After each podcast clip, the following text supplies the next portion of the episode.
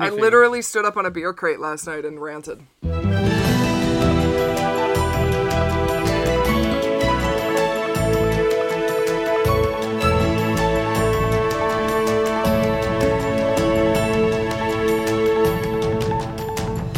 It's Friday, January 5th, and this is the Dutch News Podcast, your weekly chance to catch up with what's been going on here in the Netherlands.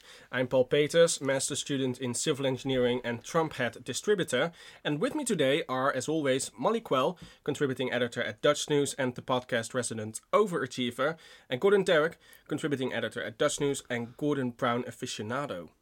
Why are you in Gordon Brown aficionado? At Christmas, um, my parents very kindly gave me uh, a book. Uh, which uh, turned out well, they gave me two things actually. One was a grill pan, which was a great present, and then um, another the other present they gave me was uh, the memoirs of uh, a gentleman called Gordon Brown, who some of you may be old enough to remember used to be Prime Minister of the United Kingdom. They really It's- hate you. It's one of those presents that says, uh, "Thanks for coming, lovely to see you, but don't uh, take too much trouble next year." Yeah. Yeah, and uh, Paul, why did you bring a stupid Trump head this morning? I thought it would be a nice gift for you. It was not a nice gift. It was not nice. Should we wish our listeners a, a happy new year and, and say we're back and all that stuff? Or Oh, do yeah, we right. just want to talk about ourselves? Uh, no, um, uh, happy New Year to our listeners. yes, happy New Year to everybody, and uh, yeah, do we all have good New Year's resolutions this year? Uh, I will bring more Trump hats. Excellent. Do you guys Yeah, wanna hear one what my- ad a week? My New Year's resolution is? No, but you're going to tell us anyway. That's pretty much true. I'm going to try to watch the top 100 movies on IMDb. Is this now that you've finished listening to the top 2,000? Now Yes. moving on to the top 100 Exactly. movies. Do you have, wanna- have, they, have they been voted for by Dutch movie viewers? So Yes. there's actually And all of the movies dis- were recorded before 1980. They're Yeah. disproportionately located in Brabant, also. uh, do you want to ask me how many movies I watched last year? um, no, but you're going to tell me anyway. Two. well done. Yeah.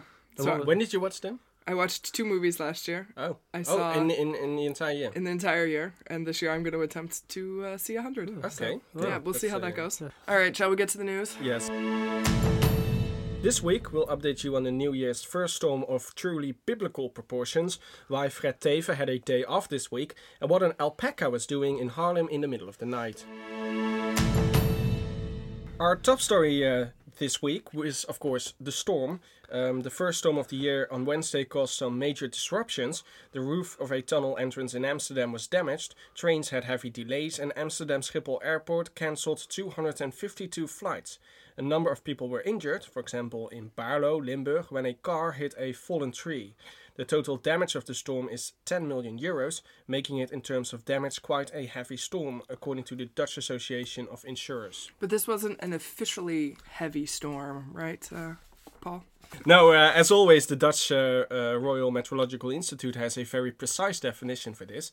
Uh, it's required for a heavy storm that there is at least one consecutive hour of wind force 10 in the Utrecht village of De Bilt, where that institute is headquartered. Um, despite that it was the first time in history that all five storm barriers, such as the uh, Oosterschelde-kering in Zeeland and the Maeslant-kering in the port of Rotterdam, were closed. According to Rijkswaterstaat, everything went well, the storm barriers closed according to plan, and we were all very safe. Although technically they didn't have to close one of the barriers, but they thought we'll just do it anyway because we've got the other four shut. It's Isn't fun. right? Yeah, Yeah. uh, yeah, ju- For just for kicks. Yeah. Because it's New Year. It's New Yeah, Year. bit of a treat for people. Indeed. Um, but not everyone was safe, uh, right? There were a few incidents. No, indeed. Um, everyone is safe except a replica of Noah's Ark in the Flevoland town of Urk. The 70 meter long and 30 meter high replica, which is part of a Bible museum, came loose from its moorings in the strong winds and caused considerable damage to other boats in the harbor. The town is known for its Orthodox Christian inhabitants, and to double the irony, all animals and the seven people on board of the Ark had to be rescued by emergency services. It was a true Arkmageddon. So, the Dutch uh, Rijkswaterstaat, the Dutch uh, Water Safety Institute, what is it? What's the translation? I I don't even know what the Well, translation well, is. it's, it's actually kind of the Transport Water- Authority because they run the, the, the motorways as well. Yeah, they do that too, Yeah, but they yeah. they do everything. Yeah. The- the- It's, it's basically the highways. Because highways. it's the Netherlands. It's kind of in, in Britain you call it the Highways Agency. Okay. It is. So the whatever the translation is of Rijkswaterstaat Hmm. could do what uh, God could not, and uh, kept us safe from the water. yeah. but didn't keep us safe from Noah's Ark. No. it was crashing into everyone else's boats. Yeah. Yeah, it damaged uh, 15 boats. Wow. Yeah. Yeah. but it didn't sink uh, any of them. No, and uh, did the people have to be evacuated two by two? no, that's impossible because there were seven people on board. Oh yes. So one, uh, I don't know. One had to, had to wait for someone else to turn up. Or something. yeah. Bus, tram, and train services in most parts of the country were disrupted on Thursday after transport unions called their workers out on strike. It follows the breakdown of talks to secure better paying conditions for drivers, including a pay rise of 3.5% and more scheduled breaks. Drivers have complained that they currently have no right to toilet breaks in between journeys, and if they're delayed, it gets taken out of their lunch break. The union said work stress had got worse since local transport services were privatised, as competition for licences had triggered a quote race to the bottom by companies trying to undercut their rivals. Was this a quote by uh, Emile Roemer? Uh, no, it was, it was somebody like him. Um, I haven't. I You didn't think all, write his name not, down. not all socialists, guys. Not all socialists. No, it's his favorite. It's his favorite sentence. He says it all the time. Well, race, it's a to the, bottom. Yeah, and he says "race to the bottom." That's what he says. Yeah. So was the whole country affected by this strike, Gordon? Uh, not everywhere, because um, uh, in The Hague and Amsterdam, where there's um, uh, a different uh, uh, work agreement in place, um, there wasn't a dispute, so buses and trams ran as normal. And national train services run by NS were unaffected, but local rail lanes um, run by companies like Arriva, they were. And some train stations like Haarlem and Leiden, uh, were, uh, well, people are tweeting pictures where they were almost deserted because there were no connecting services. So no one was getting out. There was no uh, there were no buses running in Delft also, and uh, also yesterday there was a fire alarm in the Delft train station. So basically, for like three hours, you just could not leave or get into the city of Delft. And how did the uh, employers react? Uh, well, Fred uh, Kagi of Qbuzz, uh, who's leading nego- negotiations on behalf of all the um, uh, employers, said he was surprised that the strike had been called. He claimed there was still room for negotiation. It wasn't a final offer, um, and he disputed the uh, the claim that drivers were unable to go to the toilet in between scheduled runs. In his own words, he said, "We don't want drivers sitting at the wheel with a full bladder," which I think everyone can agree with. Yeah, it was a relief. You know your policy has to be bad when your own ombudsman condemns it. And that's what happened to the Rotterdam police this week. The Telegraph reported on Wednesday that the Rotterdam police force was planning to seize expensive items of clothing and jewelry from suspects if they could not prove how they were paid for. Police Chief Frank Powell told the paper, We are going to undress them on the street. If you think this sounds like an absurdly bad idea, you're not the only one. City Ombudsman Anne Mieke Zwaneveld told the AD that the plan is the start of a slippery slope into ethnic profiling, not to mention that the legality of confiscating items from people not even charged with a crime is questionable at best.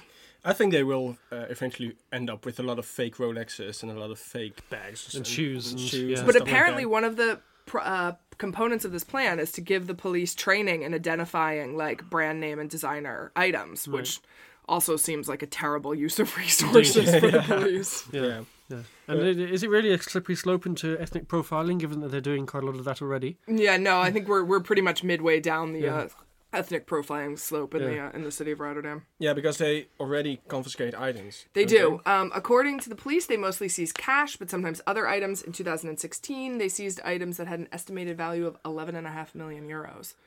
Most of that is from like uh, organized crime kind of Right. syndicates, and in particular, as the city ombudsman noted, it, from people who have been charged and or convicted of Yes. crimes, So as opposed to actually just like Yeah. people walking down the street.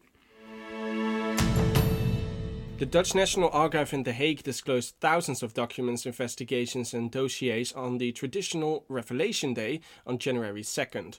Most of the documents are investigations to possible collaborators and traitors during World War II. Everyone with a German nationality living in the Netherlands after the war was by definition a suspect, including, for example, Otto Frank, Anne Frank's father, and the only one of his family who survived the war. Other revealed documents are about the Dutch military activities in Indonesia in 1948, after the former Dutch colony declared itself independent. According to the archives, dozens of journalists are now reading the disclosed documents.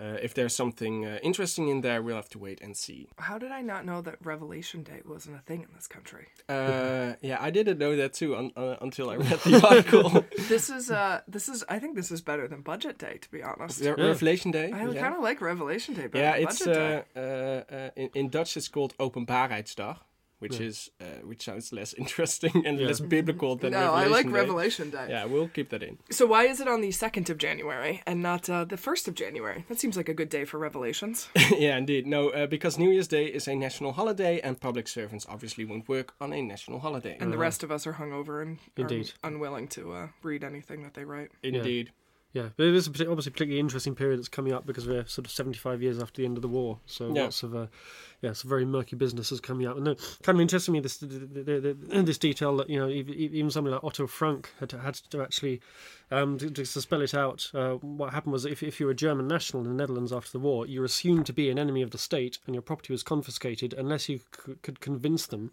otherwise. So Yeah. even somebody like Otto Frank, who'd survived his death, survived the death camps, Had lost all his entire family, his family entire family killed. wiped out by the Nazis, and it originally, of course, moved to the hot Netherlands. He thought it was a, is a safe haven from Germany. Then, after the war, had to go through the next stage of the process, which was actually convincing the Dutch authorities that he wasn't some kind of closet Nazi infiltrator. Yeah. He But, could have uh, been. a- otherwise, he'd have lost all his property as well as all his family. The Netherlands is set to send a compact team to next month's Winter Olympics in Pyeongchang. Unsurprisingly, the lineup is dominated by the speed skaters, who claimed 24 medals, including 8 golds at the last Winter Games in Sochi four years ago. Team leader Jeroen Bijl has admitted that that success will be difficult to repeat in South Korea with a smaller team. This year, 20 long track and 9 short track skaters have been selected, headed by defending champions Sven Kramer, Jorrit Bergsma, and Ireen Wüst. Snowboarder Cheryl Maas is guaranteed a place at her third successive Olympics, while her colleagues Niek van der Velden and Michelle Dekker, along with skeleton racers Kimberley Bos and Joska Le Conté, also still have hopes of qualifying. So no curling uh, teams to. Uh, Seemingly to not. No, the, the, what happened to the curling teams? They, they- they didn't qualify for the Olympics, but they've qualified for the World Championships, I think. Is skeleton racing where people race skeletons or skeletons race? There's a thing called skeleton bobsleigh, which is where you sort of go down on a um uh on sort of basically like a tea tray down a mountainside uh, on your back at high speed. I'm not quite sure what it's called. Skeleton But bob. is it just like a con- Probably conjunction? because that's Because where you will end you're up. very likely to end up as a skeleton. So just uh, the 29 Dutch speed skaters in Pyeongchang, huh, Gordon? Well, technically, you could say there's a 30th because uh, Carlijn Schoutens, uh, who's in the US team, is a dual national, has been competing for um, the USA since 2014, and she's qualified for the 3,000 metres because she won the American trials of Milwaukee, so she'll be lining up against Ireen Wüst. Oh, a little uh, internal. Uh, Yeah, your sort of internal, external. Uh, yeah, who's the best Dutch person? The, the real Dutch person or the fake Dutch person?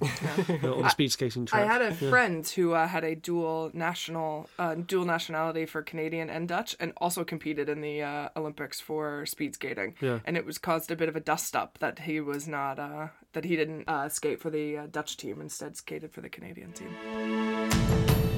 If any listeners out there have misplaced their alpaca, the police in Haarlem kindly ask you to contact them. They found an alpaca tied to a fence in the city this week. It's unclear where the animal came from, but the police put out a call on social media for the furball's owner. As of our recording, no one turned up to claim the beast. In the meantime, the alpaca is munching on hay at an animal sanctuary. Also, according to the Haarlem police, you cannot have the alpaca, and please stop calling them to ask. So uh, does the alpaca have, have a name? Yes, the the police uh, named him Teddy before he went off to live at a an, al- an alpaca farm that does alpaca training and alpaca uh, mindfulness courses. That's the- A- And he also served alpaca meatballs. For did, did they give him an alpaca acupuncture as well? yes, And, uh, of course. Of course. yeah. Also, Or Molly- no, you can get alpaca uh, acupuncture by an alpaca. Oh, by an if you alpaca. go Yeah, there. it's, Yeah. it's very, very soft needles. Yeah. Right. Okay. It's a full alpackage. Oh God! No, stop. Also, also, Molly, Also, listeners, we wrote down a podcast co-host because I was forced to murder one for his one. So if anyone is interesting, you can apply at podcast at dutchnews.nl. Oh, dear. You can tie me to a fence in Holland.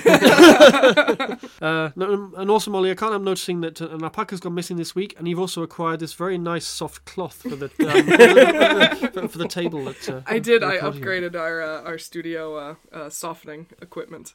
Right. Uh, no, but I did knit. I, I took up knitting last year Uh-huh. with the idea of I wanted to be able to knit baby blankets for my two nephews, and one of them I knitted out of alpaca wool, and it's really really soft. So I I highly suggest alpaca wool if you're gonna take up a knitting project for a baby. for a baby. Right. Or an alpaca, if you know an alpaca that needs a blanket.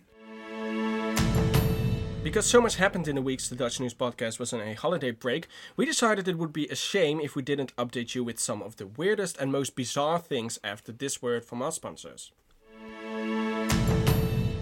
Do you drive or ride a bike? Are you in the train or on the train? If you're producing text in English but aren't sure of just the right wording, M Squared can help you. M Squared is a digital publications company that can help you with all of your writing, editing, and translation needs. They have a combined 20 years experience crafting the perfect document from editing books to writing website copy. If you need help with your website text, brochure, thesis, press release, and more, contact them at info at msqrd.com. If you're interested in reaching an international audience with your product or service, you can email to podcast at dutchnews.nl for our competitive advertising rates. Uh, guys, I would like to propose that we will, will never go on a holiday break ever again because I think it would be a very a gross injustice to our listeners that we will uh, that we have to delay them with these awesome stories that we have in store for them now. Too late. I'm going on a winter sport holiday in three weeks. Y'all are on your own. Oh, for fuck's sake! okay, so now we have a little uh, Intro? selection of, uh, of, of of fun stories that we uh, bumped into in our uh, holiday break. So, Yeah, we wanted to make sure that we covered all of the uh, the the big stories over the holiday break for our for our listeners, maybe who are spending time enjoying themselves with our their families and, and celebrating Yeah. the holidays and not Not being distracted by the news. and not or- reading yeah. Twitter compulsively. Yeah. Yeah. At first, the king made his traditional uh, televised Christmas speech again from his house in Wassenaar. He called on people to work on a sense of community, saying that we shouldn't be looking for a bigger I, but a greater we. Which coincidentally is what the bus drivers are on strike for at the moment as well. yeah, that's true. That's true. No, Oh, that- and he also called for uh, for people to have time for uh, potty breaks. yeah, yeah. for a, for a greater bladder. greater we. That's Right. basically what he was uh, asking for. Uh, there was some ophef though this year because some people thought the absence of a Christmas tree in the king's room was not a sign of the so-called war on Christmas, even though there has never been a Christmas tree in any televised Christmas speech by the monarch. Ironically, the king also warned about the dangers of fake news and mentioned the top 2000. Because it is an excellent tradition that all people in this country should be forced to celebrate. That's true. I have to say I missed this because I was out Even of the the country. British refugees. Yeah. I have to say I missed this because I was out of the country. So what did he, what, what what terrible things did he have to say about the top 2000? Uh, he, he mentioned that it was becoming a new tradition. Yeah, and it's a good tradition and an excellent tradition and one that we can all rally behind. Speaking of festive traditions, the bill for damage caused by the New Year's celebrations is in, and it's lower than in previous years. Homes, cars, and private property took a 10 to 12 million euro hit on New Year's Eve, which is less than last year's figure of 15 million and believed to be partly the result of the bad weather because fewer people are out in the streets. The figures also don't include the cost of medical treatment for people who were injured during the festivities. The country's three specialist burns units treated 66 people, mostly men and boys aged under 25. In Flevoland, a 39 year old man died when a firework he was lighting exploded. The figures will feed into another perennial tradition of arguing about whether fireworks should be restricted to large public displays at New Year. I agree. Given that the uh, the country that most of the serious injuries were men and boys under the age of 25, I think we should just restrict fireworks to uh, women, and then we can And both enjoy people. them and uh, not have as many injuries. Yeah, women could go out and uh, do the dangerous work of letting off the fireworks, and men can just sit, sit inside and drink beer. Speaking of men who had things blow up in their face, D66 leader Alexander Pechtold found himself in some hot water over the holidays when it was revealed that he had been given an apartment by Serge Marcoux, a former Canadian ambassador in The Hague. The flat, valued at uh, 135,000 euros, is located at the seaside resort of Scheveningen and comes with some strings attached. Pechtold can use the home until Marcoux dies, when Pechtold will become its owner. He cannot let or sell the home before them. According to Pechtold, the gift is a private matter, which is why he hadn't previously disclosed it.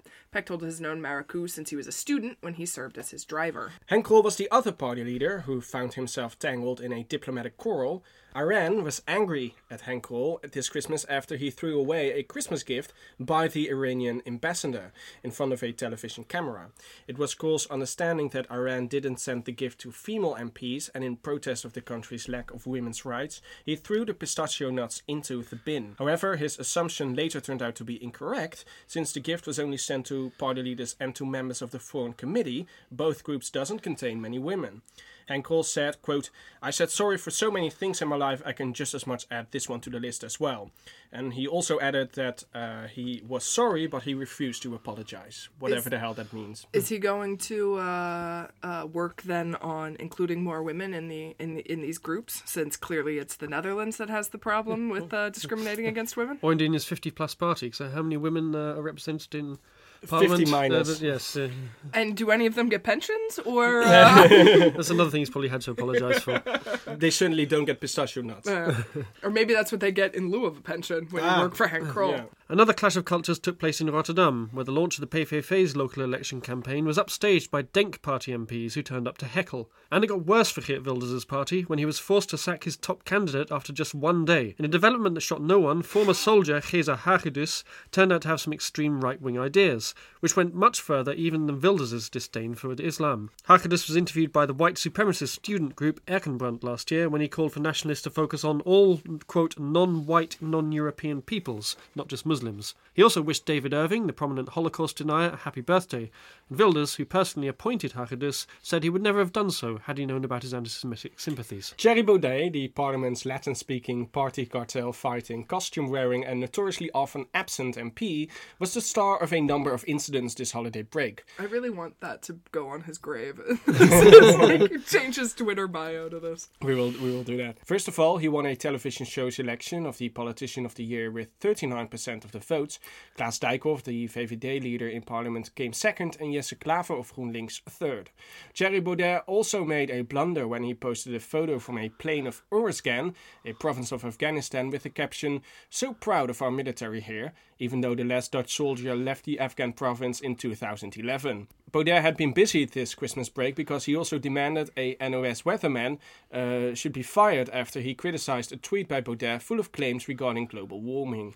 I think we can all on this podcast agree that the uh, worst example of democracy that happened in 2017 is Thierry Baudet being uh, elected politician of the year. I would agree. Yeah. Yeah. yeah. Who would have been your politician of the year? Um, I- Fred Teeven, No. I think. Who would have been your politician of the year?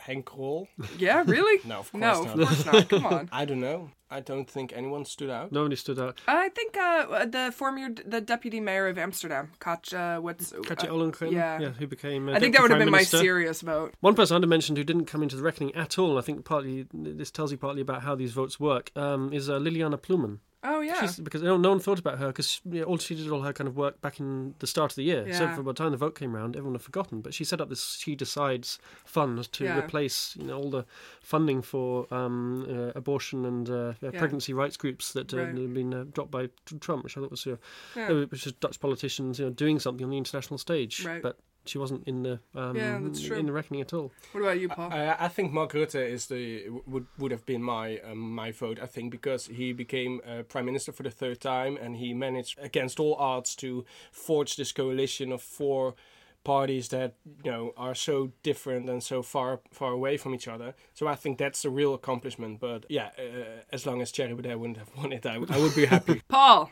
yeah. what's the word of the year from 2017? Oh yeah, the the word of the year uh, election. Um, app-ongeluk. Yeah, also not a good election outcome, I think. No, I, I not as bad as electing Thierry Baudet as the politician of the year. That's but true. Yeah, my my pick would have been uh, Fipronil Eye, but unfortunately, that I think it came third. Third, I think. Yeah. Yeah. Um, and what's my favorite Dutch political scandal of all time? Oh, that must be uh, the Bonnetjes affair. Right, and what do these two things have in common? Fred Teeven. Fred Teeven. Ah, Former Justice Minister Fred Teeven had taken up a second career driving buses in Haarlem, and he caused an app ongeluk, or an app accident, over the holidays. While driving his bus on the A44, he was using his phone and accidentally rear ended the vehicle in front of him. Despite the accident, Teeven is still driving and even had one very special passenger early this week. Paul's choice for politician of the year, Prime Minister Mark Rutte. it was a very fun photo. It was a good photo. So yes, so, so as a result of Fred Teeven um, uh, not paying attention, uh, the person in front of him suffered even worse damage. Which is kind of what happened to Ivo Opstelten when the two of them had to resign as justice ministers. Right? Yeah, true. Very ironic. Another thing that I'm looking forward to doing in, in 2018 is, is working on uh, Paul's and I's spin off podcast where we explain all of these Dutch political scandals. And literally, our first one is going to be the Bonnetjes It has to Affair, which is going to be like a 17 part, was four say, hour long will take up a whole podcast the whole year. It's just Yeah. us talking about the Bonnetjes Affair. It wasn't just fireworks that went up at midnight on the 1st of January. Child benefits, minimum wages, speeding fines, and the state retirement age all increased as well as a raft of new laws came into force.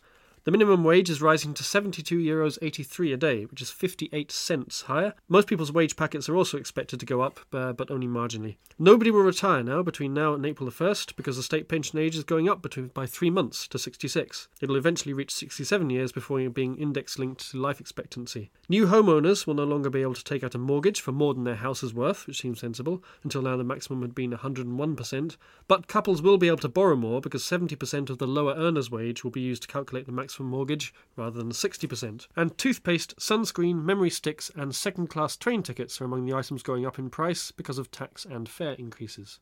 What do those four things have in common other than Nothing at all. Fred- Fred Teeven. Fred Uh, toothpaste and sunscreen are going into a different tax band, so you have to pay um, 21% BTW instead of 6%. Uh, train tickets are just one of those things that just, you know, the, The the, price price is set every- yeah. nationally every year. Uh, memory sticks, I think. Um, oh, there- there's a, they're, they're changing the um, the tax you have to pay for kind of copyright, uh, Yeah. to compensate copyright uh, losses. right. And uh, th- th- that's going up, so therefore the price of memory sticks goes up. Also, the haircuts. It's also jumping into a different. Uh, They're going to the well, no, BTW on uh, lower, um, the lower rate of BTW is going up across the board, Yeah. which includes haircuts. Yeah. If you thought U.S. politics couldn't get any more cringeworthy, you were wrong. The U.S. ambassador to the Netherlands, Pete Hoekstra, managed to somehow accuse himself of being fake news. In 2015, Hoekstra claimed during a speech at a conference organized by the right wing David Horowitz Freedom Center that the Netherlands was filled with no go zones where Muslim immigrants burned cars and refused entrance to the police. This speech was, of course, because it's 2015, recorded on video. During an interview with current affairs program Nieuwsuur, NOS correspondent Wouter Zwart asked Hoekstra about the remarks, to which Hoekstra replied, I didn't say that. This is an incorrect statement. We would call it fake news. In the airing of the program, Nieuwsuur cut from Hoekstra's statement to Hoekstra's other statement, creating fake newsception and opening a portal to hell. Or just embarrassing him enough that he had to apologize on Twitter, saying he regretted the exchange. And then, did Hoekstra, uh, after the clip had been shown, did he not then go on and say that he hadn't called it fake news? Yeah, Yeah. Yeah, which was Even though literally five minutes before he he had had, called it Yeah. fake news. Yeah. on, on on camera. well. Um, that's all we have for you this week. This podcast is a production of Dutch News, which can be found online at dutchnews.nl. We will include links to everything we talked about today in the liner notes. You can now send comments, compliments, and abuse by email to podcast at dutchnews.nl. If you want to help us out, you can subscribe to our feed, give the podcast a rating, and share it. My thanks to Molly Quell and Gordon Darroch. My name is Paul Peters, and we'll be back next week.